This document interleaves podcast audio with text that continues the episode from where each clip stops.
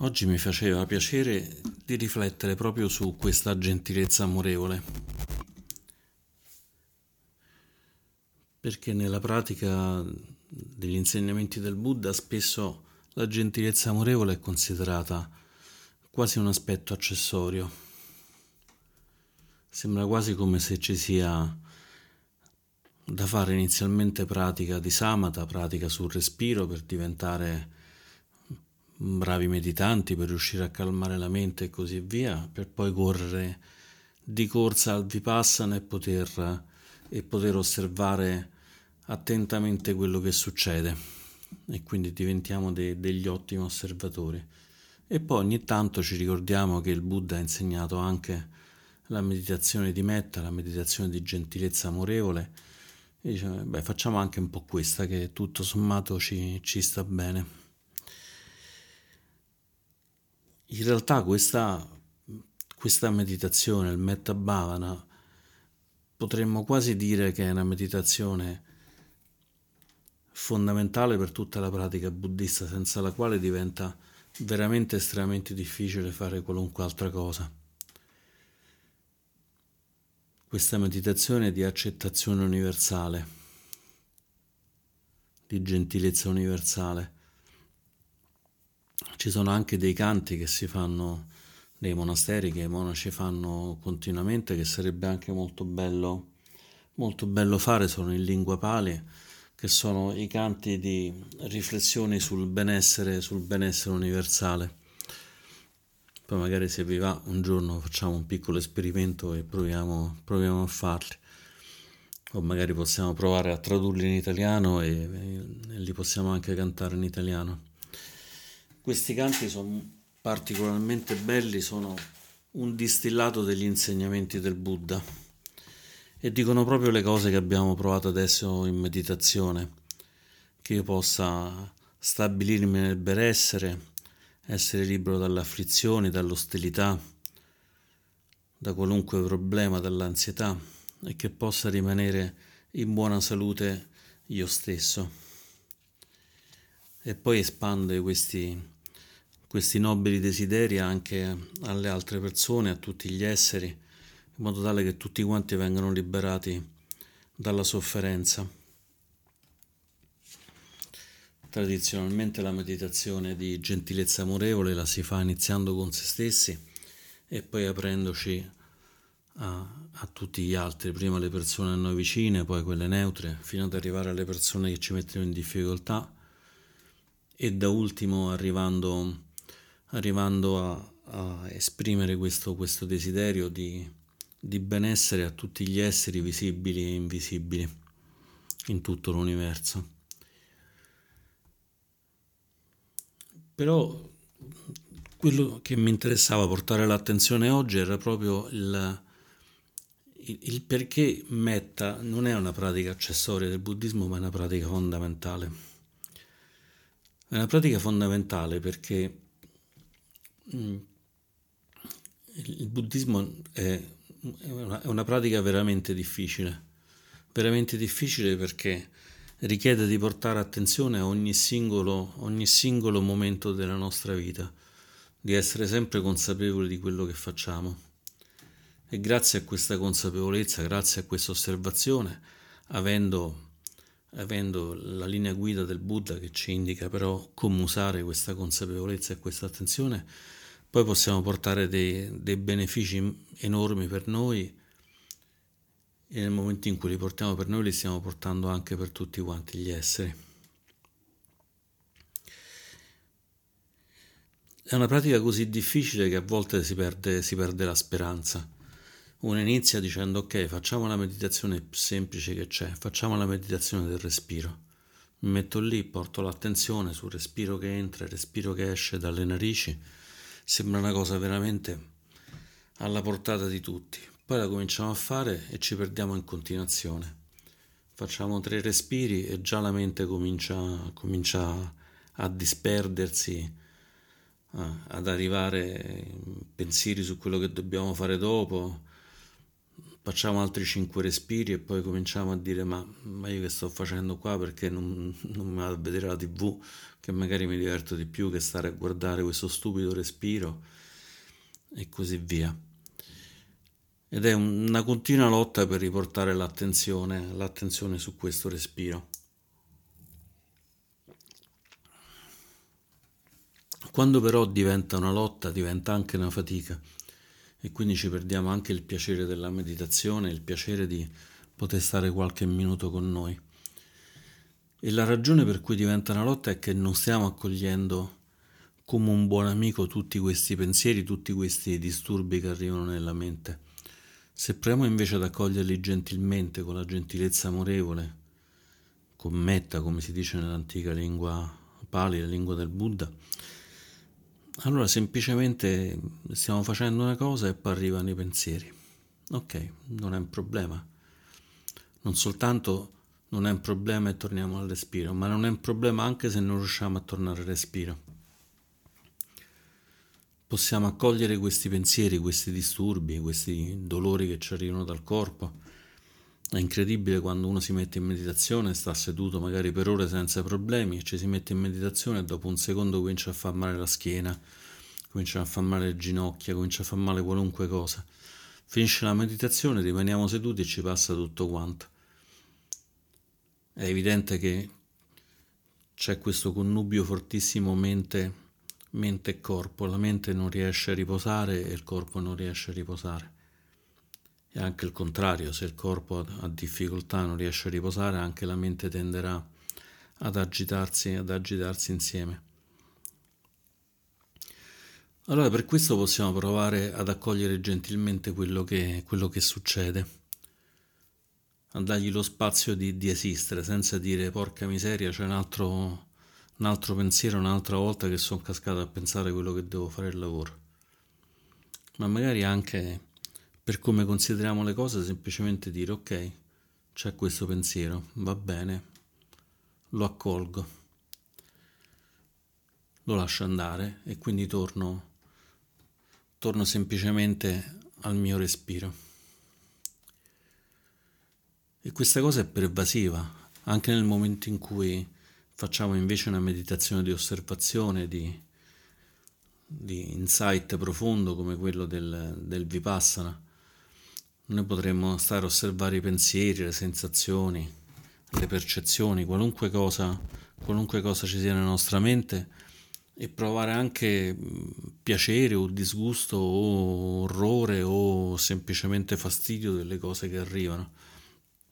Può capitare in meditazione che arrivano delle cose che sembrano anche molto lontane da noi.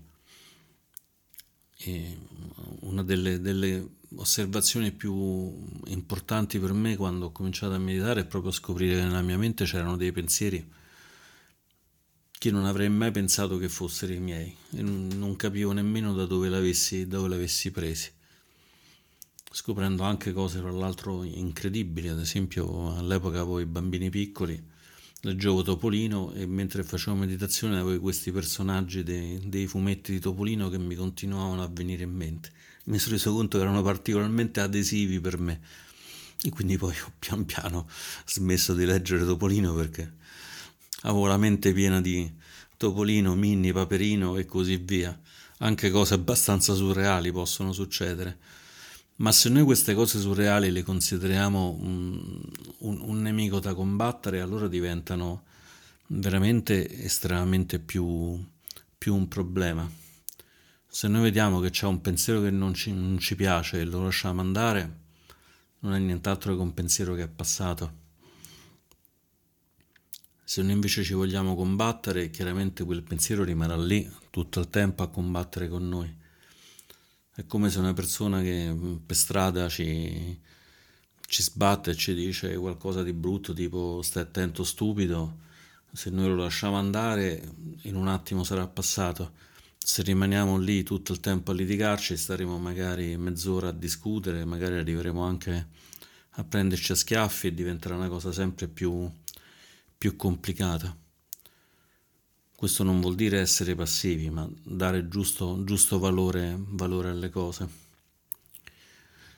Qualche giorno fa mi è capitata questa esperienza che ho pensato, questa assolutamente la voglio, la voglio riportare, che è una cosa piuttosto, piuttosto semplice.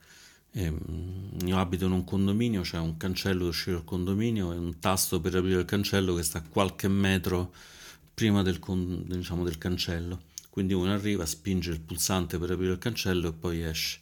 Se ti dimentichi di farlo, arrivi al cancello e a quel punto lì dici porca miseria, mi sono dimenticato di spingere il pulsante e devi tornare indietro, indietro per farlo. Qualche giorno fa ho fatto esattamente questa cosa, sono arrivato, mi sono dimenticato di spingere il pulsante, sono arrivato lì, ho visto che il cancello era chiuso e sono tornato indietro, non facendo nessuno sforzo. Non facendo nessuno sforzo, non dicendo mannaggia mi sono dimenticato di spingere il pulsante, oppure mannaggia dovrei essere consapevole, non sono consapevole, oppure mannaggia ma è possibile che ogni volta ti dimentichi il pulsante. Semplicemente sono arrivato lì, ho visto il cancello chiuso, sono tornato indietro e l'ho aperto. Ed è stata, come dire, una... Nello Zen si chiamano satori, sono delle piccole illuminazioni, non, non parliamo dell'illuminazione del Nibbana, ma de, diciamo, de, delle intuizioni, delle intuizioni che, che sono belle e, e, profonde. La mia intuizione è stata, vedi, c'è anche un modo in cui posso osservare le cose senza metterci senza metterci nessun altro peso. E questo osservare le cose senza metterci un altro peso è proprio questa caratteristica della gentilezza, della gentilezza amorevole. In un qualche modo sono stato gentile in quel momento sia verso il cancello chiuso sia verso me stesso che non aveva aperto il cancello, ma senza, senza dover fare grossi ragionamenti, è successo e basta. E va bene così, ma sarebbe stato anche altrettanto bene se io mi fossi arrabbiato e una parte di me se ne fosse accorta e avesse detto ok, è successo, c'è una parte di te che si è arrabbiata, accogli questa, questa arrabbiatura, ma non gli dà retta. Non gli dà retta perché non è questo quello che, che vogliamo. Nelle parole che eh, abbiamo utilizzato nella meditazione di Metta Bhava, nella meditazione di gentilezza, c'è anche questa parte di andare sempre incontro al, al successo. Qua andare incontro verso il successo non si intende tanto di avere una macchina più bella, un lavoro meglio pagato e così via, anche se magari anche questi insomma sono obiettivi che possono, possono essere utili, magari per stare bene nella vita un po' di soldi comunque servono e per poter andare al lavoro serve anche un'automobile ma questo successo è più un successo spirituale, dove per spirituale si intende un successo di ottenere le cose che ci fanno veramente bene. E non è detto che avere una macchina particolarmente costosa ci possa far bene o voler desiderare per forza una macchina particolarmente scassata, che è l'altra parte, perché noi abbiamo questa, questa mente che oscilla continuamente fra desiderio e avversione, desiderio e avversione, una specie di, di altalena che si sposta e continuamente fa, fa l'una. Prima voglio, poi non voglio, prima voglio e poi non voglio. La via del mezzo del Buddha sta proprio nel smettere di oscillare fra questi due punti e stare invece stabilmente, stabilmente in mezzo, nella via di mezzo, nella via della, del, della calma, della calma concentrata. Allora ottenere un successo spirituale è proprio questo, ottenere qualcosa che ci fa veramente bene e che ci consenta di stare meglio non in quel particolare momento, ma anche dopo, che ci porti, che ci porti dei benefici. Un buon successo è riuscire a praticare anche una volta sola la meditazione, un buon successo è anche semplicemente riuscire a essere gentili una volta in cui ci troviamo in difficoltà.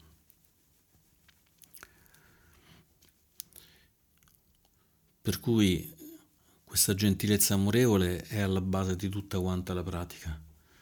Per poter essere calmi nella calma concentrata del, del samatha, per poter accedere anche a, alla calma del, del, samadhi, che è uno de, degli otto punti dell'ottuplice sentiero, questa calma concentrata, serve comunque di poter accogliere gentilmente quello che arriva. E la stessa cosa vale anche per quell'altro punto del, dell'ottuplice sentiero che è la retta consapevolezza. Sammasati, che è il, anche in questo caso qui è accompagnata da, dalla necessità per poter esistere come consapevolezza di non farci però sbilanciare da quello che osserviamo, di poter portare l'attenzione sul fatto che c'è qualcosa che osserviamo e c'è qualcosa che osserva e questo qualcosa che osserva è intoccato da quello che osserviamo.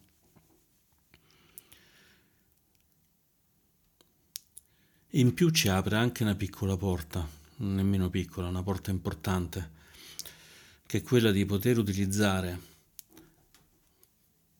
queste tecniche, queste, queste pratiche della calma concentrata, dell'attenzione, della consapevolezza anche nei momenti della nostra vita più, più difficili. Magari di arrabbiarci con una persona, litigare con una persona o essere soggetti a un enorme stress e al tempo stesso trovare però quello spazio di consapevolezza che ci dice ok, in questo momento sei arrabbiato, in questo momento sei stressato, non è però la tua vera natura essere arrabbiato, non è però la tua vera natura essere stressato e si può fare un piccolo passo indietro, un passo indietro nel cuore e provare a osservare con gentilezza questa rabbia e questo stress e magari osservare anche con gentilezza le persone che ci stanno facendo arrabbiare, le cose che ci stanno facendo arrabbiare o che ci stanno facendo stressare. E in quel momento è come se si accendesse una luce.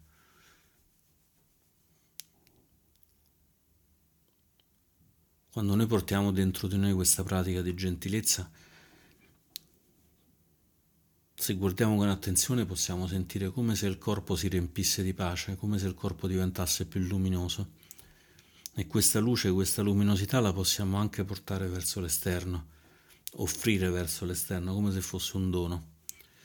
E quindi anche quando ci sentiamo più, più trasportati anche in ostilità, possiamo utilizzarlo semplicemente per passare, per cambiare completamente l'attitudine per distruggere questa rabbia, questo stress e dire ok, non è nella mia natura, non è la natura di queste persone, proviamo a cambiare approccio, proviamo a portare della gentilezza in questo momento, esattamente con queste persone, in questo momento, esattamente con queste cose che mi stanno succedendo. E questo cambio di prospettiva veramente può ribaltare, ribaltare la situazione in cui la rabbia improvvisamente svanisce e lo stress improvvisamente lo possiamo andare, lasciare andare via, possiamo fare un bel respiro e dire vabbè, ce la posso fare. E di momenti difficili nella vita ce ne sono molti, quindi imparare a trovare quell'attimo in cui stiamo in difficoltà siamo in difficoltà noi o stiamo vedendo in difficoltà delle persone, fare un piccolo passo indietro, fare un respiro, respirare e applicare un po' di gentilezza veramente può fare la differenza nella nostra vita. Io trovo particolarmente utile quando mi trovo in situazioni di difficoltà con le persone di e me ne rendo conto, insomma, quando riesco ad applicare la consapevolezza tanto da rendermene conto, di fare questo passo indietro e applicare la gentilezza in questo modo, cioè di augurare a queste persone, anche se mi stanno facendo arrabbiare, anche se la situazione è difficile, di augurargli tutto il meglio possibile. E questo è un po' un effetto shock, perché magari fino a un attimo prima stavo pensando di tirargli qualcosa dietro o di rispondergli male o di dargli una bella risposta salace che li avrebbe rimessi al loro posto. E invece a quel punto lì dico ok che possano star bene che possano essere felici che possano essere in pace.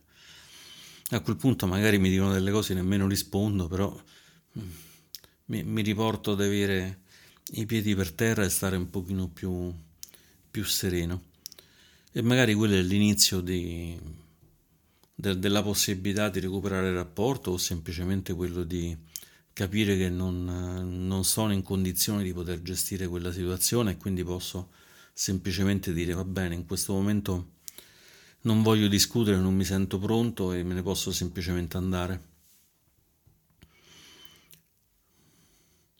E quindi come la meditazione di gentilezza amorevole è alla base di tutte le altre meditazioni, io penso che la gentilezza amorevole sia anche alla base di una vita più serena, più tranquilla.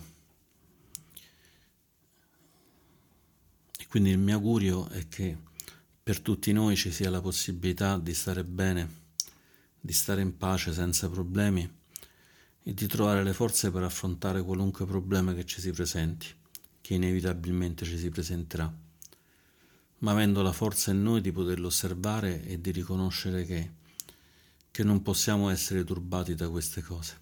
Grazie.